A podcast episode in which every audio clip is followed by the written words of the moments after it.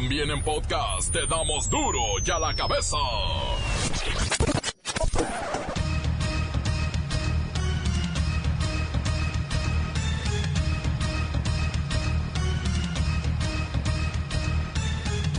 Llegó el momento de informarse. Esto es duro y a la cabeza.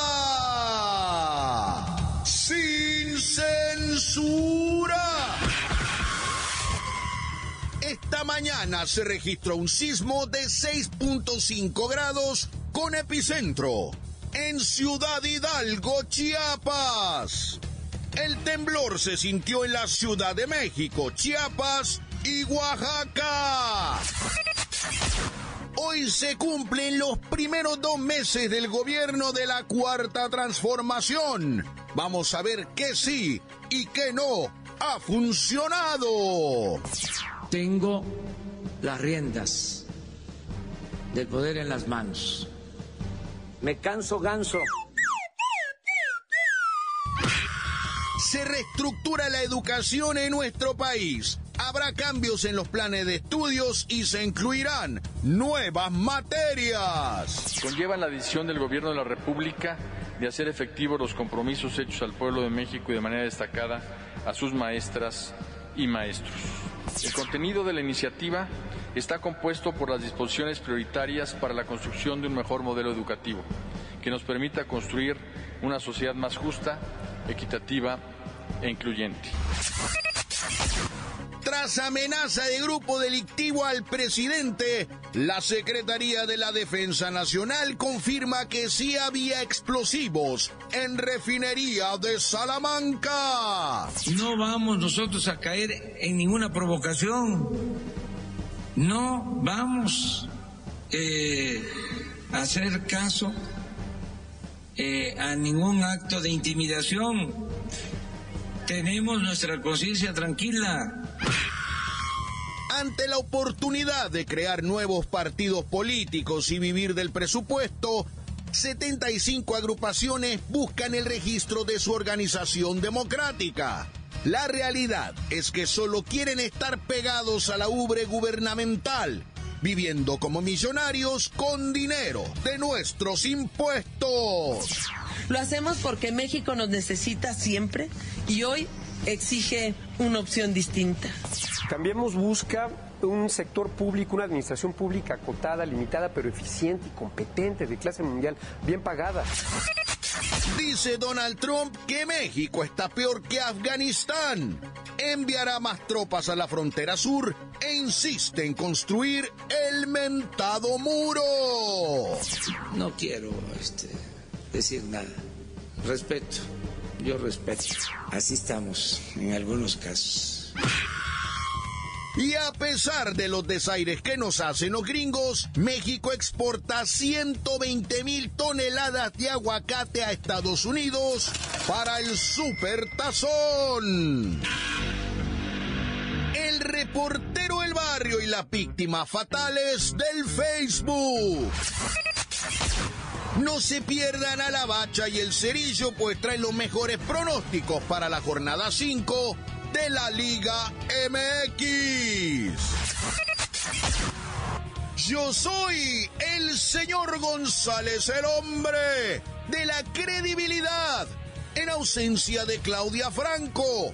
Comencemos con la sagrada misión de informarle porque aquí no le explicamos las noticias con manzanas. Las explicamos con huevo.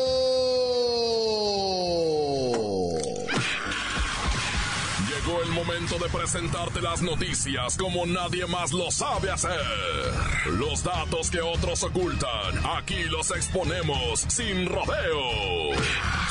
Agudeza, ironía, sátira y el comentario mordaz. Solo en duro y a la cabeza. ¡Arrancamos!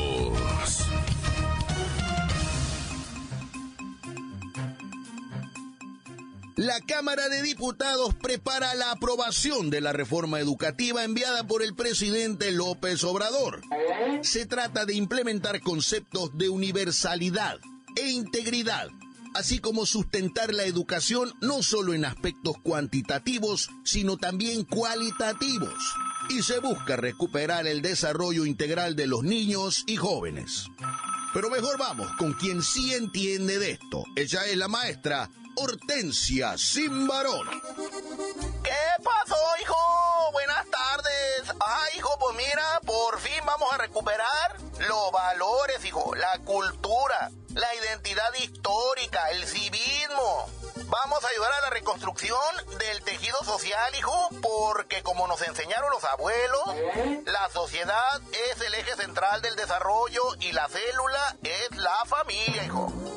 ¿Y como para cuándo se tiene planeado comenzar a implementar todas estas maravillas de la presunta cuarta transformación? Pues mira, hijo, el primer paso es acordar la fecha para la reunión de trabajo con el secretario de Educación.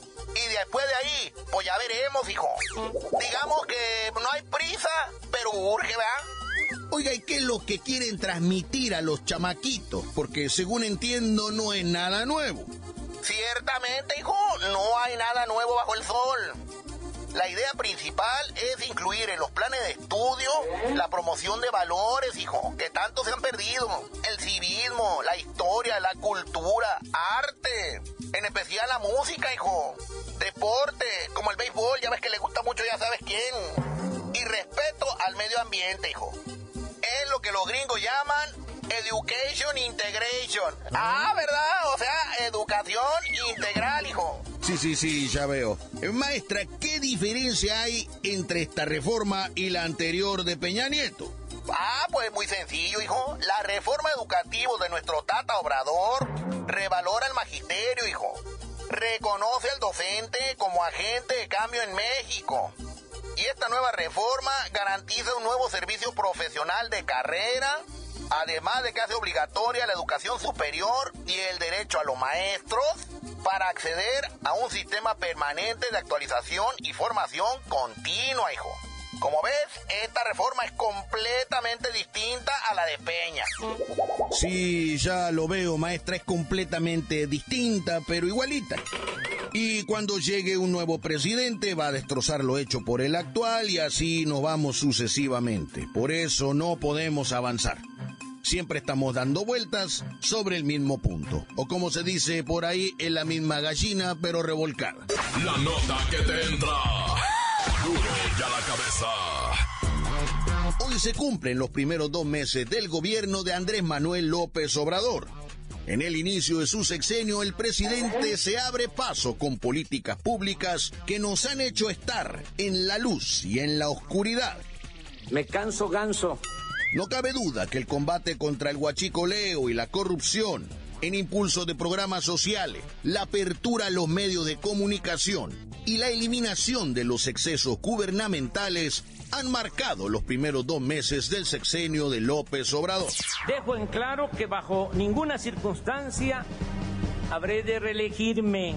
Por el contrario, me someteré a la revocación del mandato, porque deseo que el pueblo siempre tenga las riendas del poder en sus manos. Según los politólogos, ya se comienzan a consolidar las primeras promesas de campaña cumplidas, como la venta del avión presidencial, la creación de la Guardia Nacional, la iniciativa para abrogar la reforma educativa y la implementación de la zona libre de la frontera norte. Estamos este, investigando, eh, se está procediendo, tenemos que actuar se los dije ayer, lo repito, con prudencia para eh, no violar los eh, procedimientos legales. Asimismo, el apoyo de la mayoría de los mexicanos y el poder legislativo han sido fundamentales para que el presidente haya comenzado a dar resultados a los pocos días de haber tomado el cargo.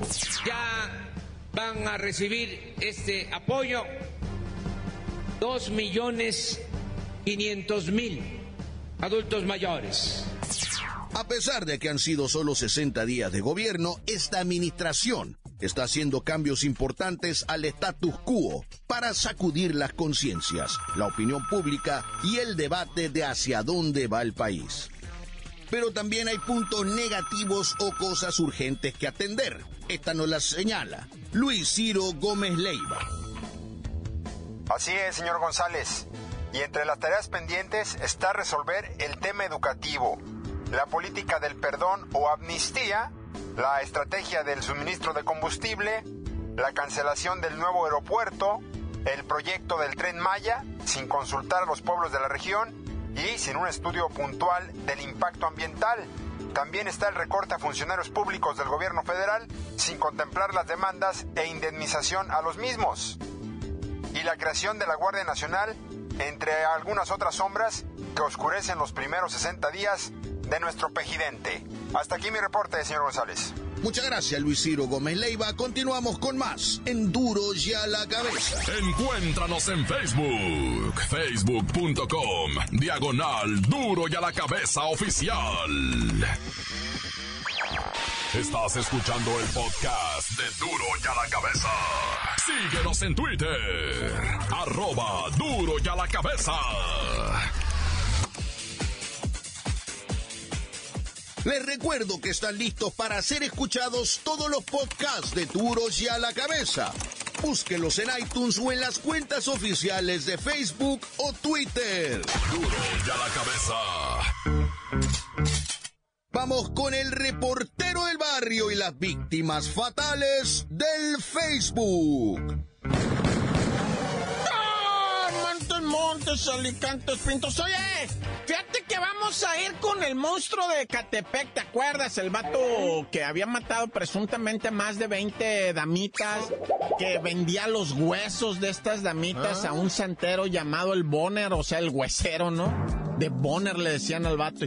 El huesero, un santero que hacía sacrificios y que en su misma casa se encontraron huesos, pero pues al principio se dijeron, son de personas y después dijeron, no, que son de animalitos silvestres del bosque, ¿no? Y pues se quedó uno con la duda así y, soltaron al santero, estuvo detenido ciertamente, ¿ah?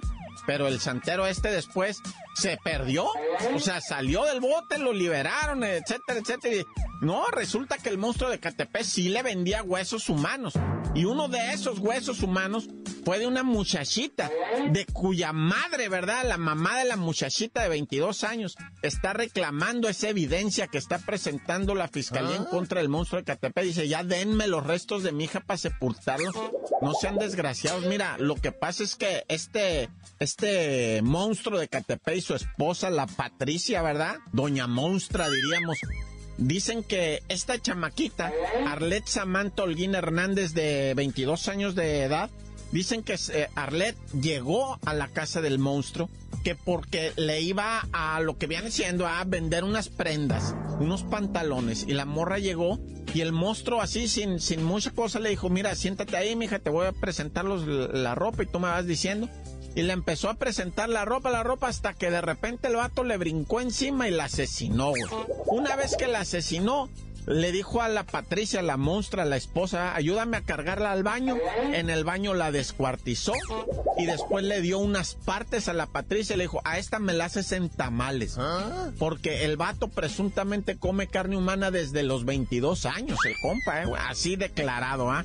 Entonces le dijo, estas partes me las haces en tamales, me gusta mucho cómo lo hacen chile verde. No estoy bromeando, ¿eh? no vayan a creer que, ah, reportero, te la bañas. No, es neta, o así están en, el juicio que están haciendo, ¿ah? Y queda sentado en las declaraciones, lo, la pidió en tamales a la morra y se la comió, güey, que eso es lo más así eh, escandaloso. Y la Patricia, esa que dice, a mí me utilizaron, esa también se comía la carne humana, que no, no. Ahora, Dicen que este vato había matado a, a, 20 damitas. Bueno, está acusado de tres asesinatos nada más. Con esto basta para que se quede el resto de la vida ahí, ¿verdad? Con esto basta. Pero nada más hay tres acusaciones reales de familiares de las víctimas. Son tres víctimas las que están señalando ahí, pues ese rollo. Una chamaquita Nancy, otra Evelyn y esta Arlet Samantha Holguín, que, falleció pues eh, estrangulada y golpeada y las otras también fueron desmembradas y cocinadas. Disculpen ustedes, ¿verdad? Pero fueron cocinadas en pozole. ¿Y sabes cómo empezó todo? A través del Facebook y aquí te tengo una historia de Facebook. Oye, así como el monstruo de, de citaba a sus víctimas a través del Facebook, así igualmente un sujeto de 23 años, débil visual, que nomás miraba con un ojito y poquito, ah. pues con eso le alcanzó para identificar una chamaquita de 13 años allá en el Estado de México. Y empezó a decirle, yo tengo 16, mira, y subió unas fotitos de un chamaco que se robó por ahí unas fotos de un chamaco de 16 pues bien bonito el chamaco, ¿ah? Y la criaturita de 13 años, ay, este, me caes muy bien y que quién sabe qué. Yo tengo muchos problemas con mi familia, dijo la niña. ¿ah? Yo también, mija, pero, pero ¿sabes qué? Juntos podemos salir adelante. Ay, no, qué nervios. Y tardó tres meses en convencerla. Mira, yo tengo un departamentito aquí en el, en el centro de la Ciudad de México, en una vecindad. Pero de ahí podemos empezar a vivir para adelante. 13 años la criaturita. Y la convenció. Y le dijo, vente aquí a la, Ciudad de México. Digo que está cerquita, ¿verdad? De donde vivía ella. ella estaba viviendo pues cerquita ahí en el Estado de México. Llega la chamaquita al, DF y como ella no conocía, se queda pues en el centro, se, se pierde ella ahí y, quedan de verse en un lugar, él va por ella. Y cuando la chamaquita lo ve, no, pues cuál de 16 años, era un viejo panzón de 23, 24, barbón, güey. La chamaquita quiere correr y él la pepena del brazo y se la lleva y le dice, espérate, pues si nada más hay que ocho años de diferencia en lo que yo te, te cuenteaba, no, no te preocupes, no te va a pasar nada y se la lleva la niña.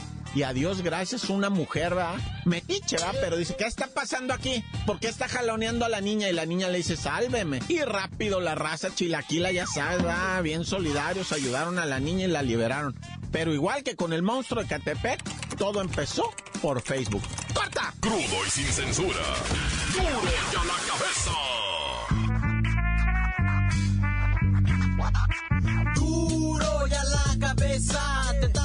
noticias como nadie las da. Sin cuentas ni cuentos en vendos, puras exclusivas, crudas y ya el momento no se explica con manzanas, se explica con huevos. Te dejamos la línea, así que ponte atento. 664-486-6901, aquí estamos de nuez. 664-486-6901, aquí estamos de nuez.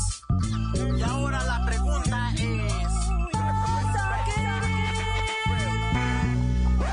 Amigos de la cabeza? Quiero mandar un saludo para todos mis compas de la colonia Santa Elena de la Cruz, en especial para mi compa el chino y mi compa el negro cachameán de pintores y para mi carnal Takeshi y el Carlitos de parte de su compa el Oscar. ¿Qué huele, qué huele? Quiero mandar un saludo para mi compa Luisillo, que anda bien mormadillo.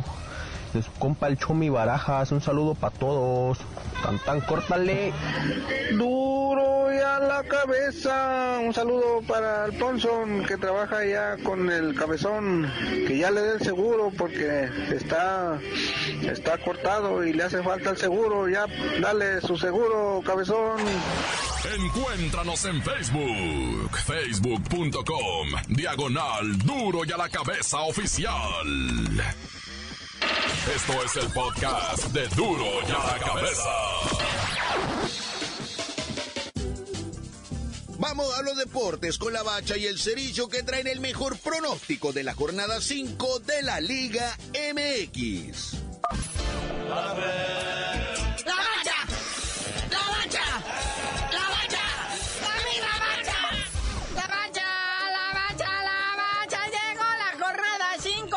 Super Domingo. Oye, qué rápido va este torneo, ¿eh? Ya estamos en febrero, la jornada 5. Es más, la Copa MX ya casi se acaba. Pero pues hoy viernes botanero tenemos el clásico de TV Azteca. A las 7 de la tarde el Monarcas Morelia recibiendo a los rojinegros del Atlas. Un partido en donde pues se siente la presión sobre el Atlas, ya que pues según ellos están haciendo buena temporada. Ay, a ver. Si no, ahí está el Puebla, Necaxa va. Ese Puebla que, que, que pues ya, ya que podemos decir del Puebla que no se haya dicho Pero mañana, papirrín, a las 5 de la tarde en el Estadio Azteca. El sabe, el campeonísimo, el América, recibe a los Gallos Blancos de Querétaro en duelo de gallineros. A ver qué tal están esos Nicolases. A ver si ya el piojo se anima a alinearlos. Dicen que todavía les hace falta aclimatarse, hacer papeleo, exámenes médicos. Y pues que obviamente no van a estar listos. Ni el colombiano, ni el ya conocido por todos Nico Castillo, que extraña, dice, el cariño que le dio y le brindó el equipo universitario de los Pumas en el que jugara. Sí, pero pues ahora va a ser odiado más. Digo, porque así es el mote del club. No porque a la gente le caiga mal. Oye, y si no hay un clásico del norte, bueno, puede ser considerado clásico del norte porque son los Tigres enfrentando al Santos.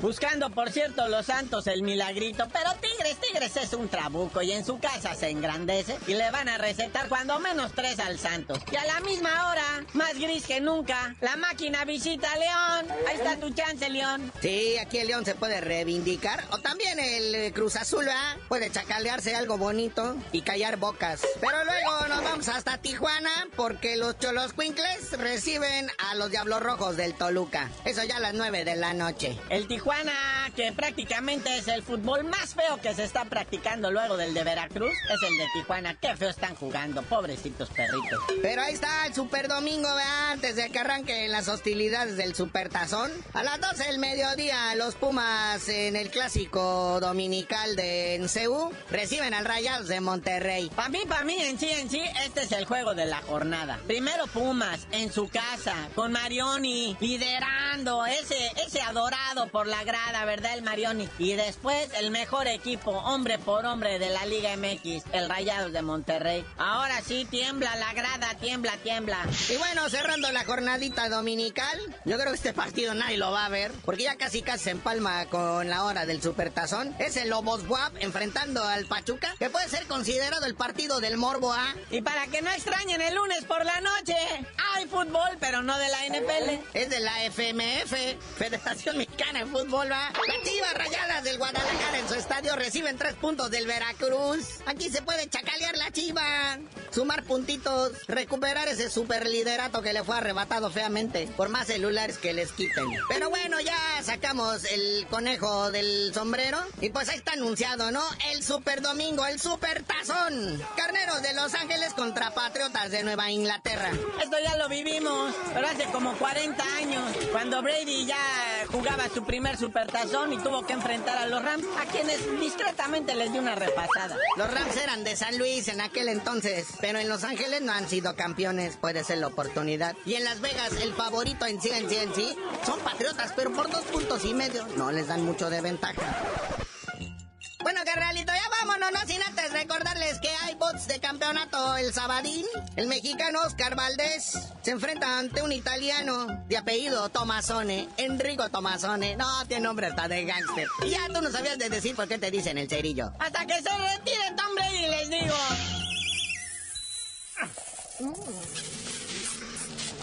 ¡La